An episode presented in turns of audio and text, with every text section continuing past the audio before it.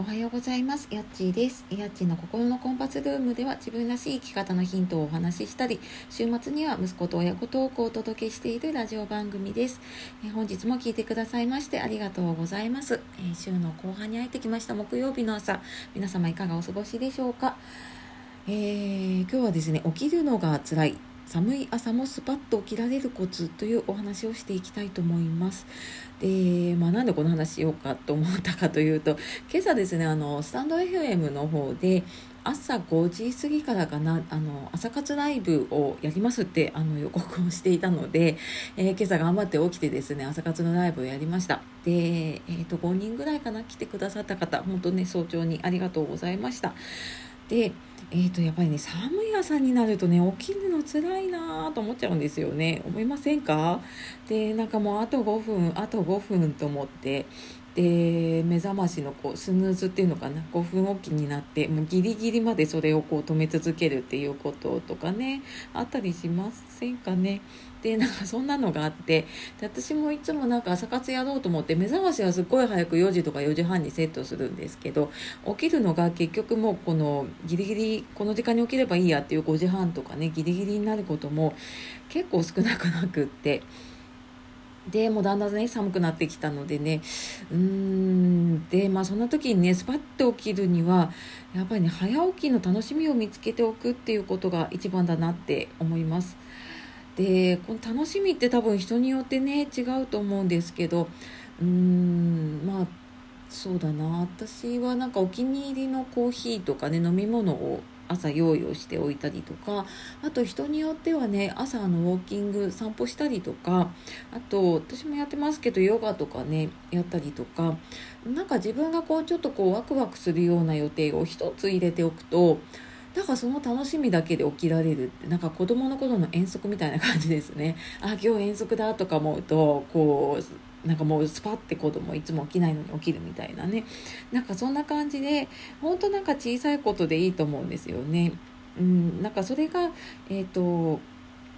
決まっていると、まあ、朝起きてこれをやろうっていうのがねあるとあとはもうあじゃあこの時間に起きてそれをやろうってそれに沿って行動するだけなので割となんかもう習慣になりやすかったりとかでもう考えなくてもねその朝ね眠い中こう何やろうかなって考えることなくっても起きてやること決まってるのでね起きるハードルもすごく下がるかなと思います。で逆になんか朝起きてああ今日もあの仕事嫌だなって考えてみたりとかあとは起きてから何やろうかなって考えたりとかしちゃうとねやっぱり長続きしないなって思うんですよね。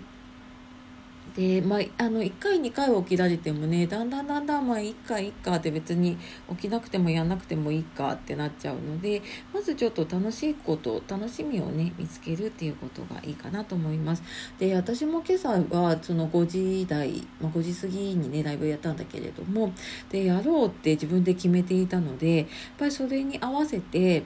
うーんちょっと早く寝ようかなとか、まあ、最近やっぱり目覚ましになっても起きられなくって5時でも起きれないこととかもあるんだけど今日はまあそれまでにちょっと多少準あの自分のねもう身なり整えて準備をしてライブをやってその後に、えー、と家のことをやろうって思っていたのでそうするともううんもうなんかあ起きなきゃみたいな感じになって珍しくねこの寒い中であの頑張って起きれたなって思っています。